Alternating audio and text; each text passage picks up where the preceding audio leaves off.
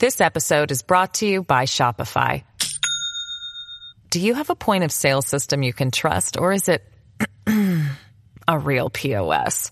You need Shopify for retail. From accepting payments to managing inventory, Shopify POS has everything you need to sell in person. Go to shopify.com slash system, all lowercase, to take your retail business to the next level today. That's shopify.com slash system. どうも、ゆっくりレ夢ムです。ゆっくりマリサだぜ。なあレ夢ム、さっきからそんなにスマホの画面ばかり眺めて何をしているんだ？え？べ、別になんでもないわよ。なんだよ。もったいぶらなくてもいいだろ。って、マッチングアプリかよ。ああ、恋がしたい。何をそんなに焦っているんだ？だって、私はもうこれ以上一人で過ごしていくのは嫌なのよ。安らぎが欲しいの大切な人と共に暮らせるぬくもりが欲しいのよ。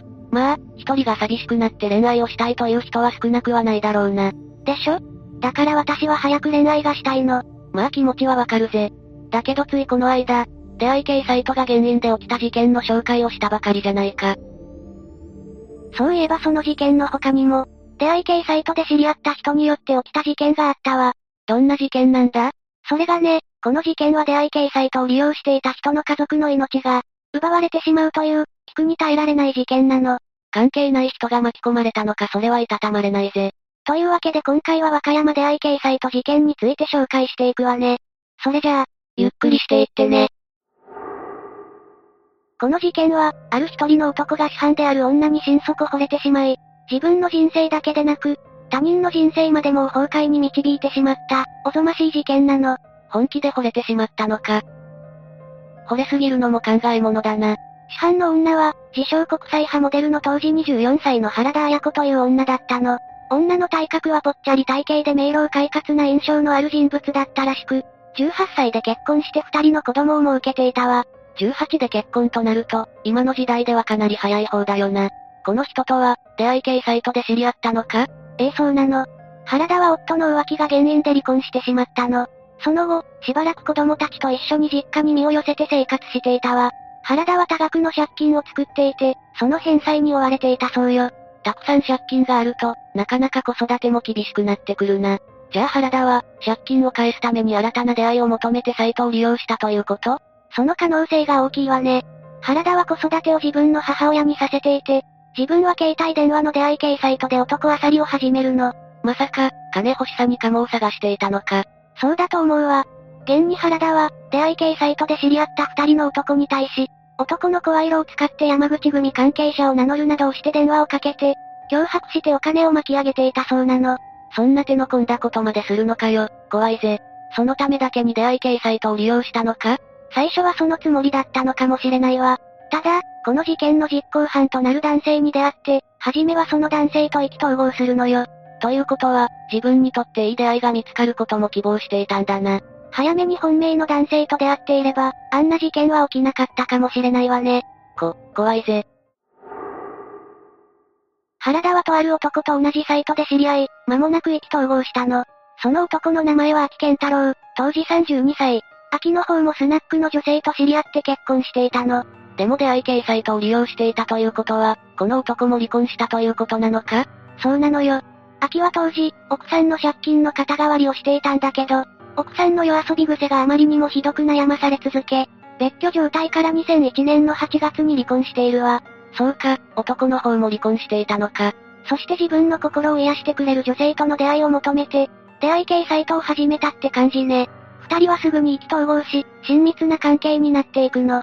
ただ、しばらくして秋の独占欲があまりにも強すぎて、原田の方が嫌になってしまい、秋に別れを告げたの。それで、その時は別れられたのか？いいえ、秋の方がこれを受け入れなかったのよ。マジか。この時別れていればよかったかもしれないが、秋の方が本気だったんだな。秋への思いは完全に消えていた原田は、どうにかして別れようと思い、ある嘘をついたの。どんな嘘を言ったんだ？まずはじめに、秋の前妻から今付き合っている男とすぐに別れろ。従わなければお前の命はないとメールが来たと言ったの。別れた秋の元妻を利用したんだな。それで次は何をしたんだ？今度は秋にメッセージで元妻にお腹を蹴られて流産してしまった。あなたとの子供は産めないと言ったそうだ。これで秋とは別れられると思ったんだろうな。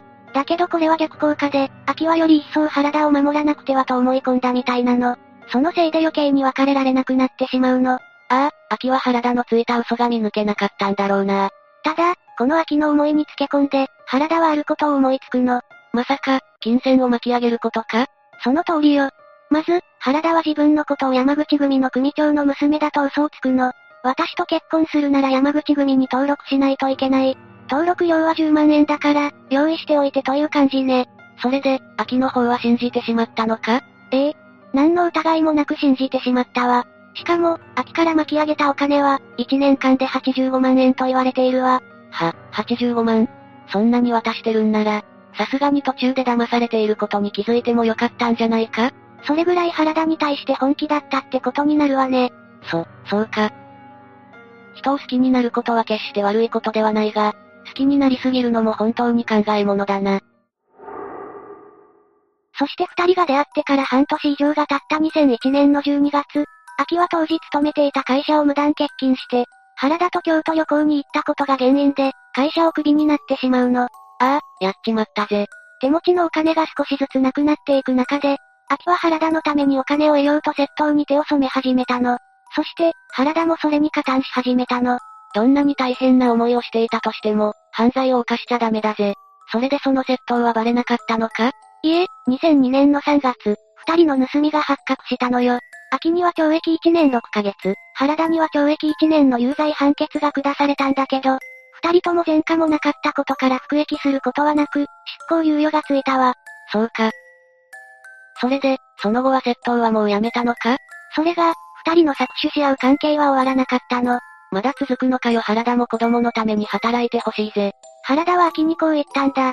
毎月20万円出してくれれば父に結婚を認めてもらえると。もちろんこれも真っ赤な嘘なんだけどね。秋からお金を巻き上げるための嘘なんだよな。まさか、また秋は窃盗を始めたのか？いいえ。この時秋は自動車用品店に就職したの。そうだったんだな。そこで一生懸命働いて、原田に貢いでいたんだな。そういうことになるわね。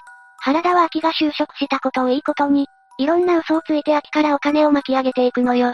だけど、そんなにお金を巻き上げられたら、さすがに秋の手持ちのお金がなくなっていくんじゃないか？そうね。秋は余裕がなくなって闇金にまで手を出すことになるのよ。そうなってもなお、原田の嘘に気づかなかったんだな。ええ。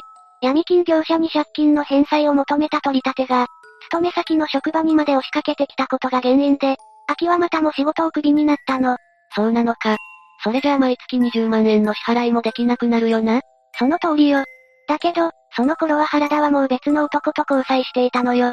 ええマジかよ。まあ確かに原田は秋への思いは冷めたみたいだけど、原田がやっていることは立派な詐欺だぜ。原田は秋に貢がせたお金を本命の男性につぎ込んでいたの。その男性のことを、仮に計算とするわ。ということは、原田の中には何としてでも秋にお金を、貢がせようという考えがあったんじゃないか？ええそうね。どうにかして秋に月20万円を貢がせようとして、自分の本命の男と交際しているところを見せつけて、毎月20万を納めないとこの男と結婚させられると嘘をついたのよ。それでも、秋はその嘘に気づけなかったんだよな。もはやこの頃には、疑う能力さえ失われていたと考えられるわね。人を好きになるって、素敵なことだけど怖い部分もあるんだよな。そして、秋は原田があの男と結婚することを何としても阻止したいと、自信を追い込んでいくの。すべてが思い通りに動いていると思っていた原田だったんだけど、そんな彼女にはある一つの懸念があったのよ。なんなんだ？その懸念というのは、K には姉がいたんだけど、原田の明るくて積極的な性格もあってか、K さんの姉と原田もすぐに意気投合したわ。K さんと原田が電話をしていると、お姉さんも変わりたがって、よく仲良さそうに電話で話していたそうよ。その K さんのお姉さんが、原田が抱いていた懸念と何か関係があるのか？実はそうなの。K さんのお姉さんは生まれつき病弱で、心臓が弱かったの。そして原田は、K さんと結婚することになったら、私もお姉さんの世話をしないといけなくなる。そう考えると K さんのお姉さんのことが疎ましく感じてしまうようになるの。な、なんだよそれ自分勝手すぎるぜ。マリサもそう思うわよねだけど姉の懸念についてはさすがに K さんには相談することはできない。さらに原田はプライドが非常に高く、自分から K さんに思いを伝えることができないでいたの。そこで原田は考えたのね。電話で男性の声に変えて、原田の兄の小鉄と名乗って K さんに電話をかけたの。またなりすまし電話をしたのか。この女は他人になりすまして相手と連絡を取る手段をよく使うな。それで、小鉄と名乗った原田は計算になんて言ったんだ？自分は原田綾子の兄の小鉄だ。妹のことをもっと大事にしろと、間接的に自分の思いを伝えたそうよ。そんなことをして結婚ができたとしても、すぐにバレるだろうに。自分の思いは素直に伝えてもいいと思うぜ。そうよね。だけどそんな中、原田にとって予期せぬことが起こるのよ。え、どうしたんだ？なんと計算のお姉さんが、小鉄という架空の人物と電話越しに意気投合し始めるの。そんなに頻繁に連絡を取り合っていたのか。そしてなんと、計算のお姉さんの方が小鉄のことを気に入ってしまって、ついには会いたいとまで言い出してしまったの。存在しない人に恋してしまったんだな。もちろん、小鉄なんて男は存在しないでしょだから、会えるわけがないわよね。まさか、秋に小鉄を演じさせようとしたのか？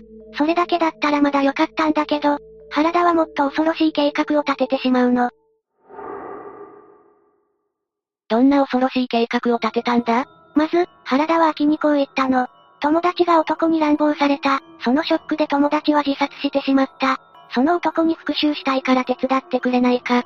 そして続けてこう言ったわ。私は男を殺す。あなたは姉を殺してほしい。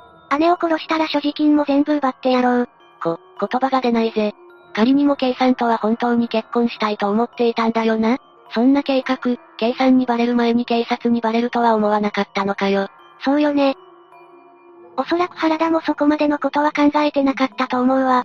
秋はその計画に賛同したのか？秋も、さすがに躊躇したそうだったけど、もし協力してくれたら結婚すると言ったらしく、さらに闇金に追われていて疲弊していたため、計画に加担することにしたそうよ。そうか。秋にはもう、考える能力は残ってなかったんだな。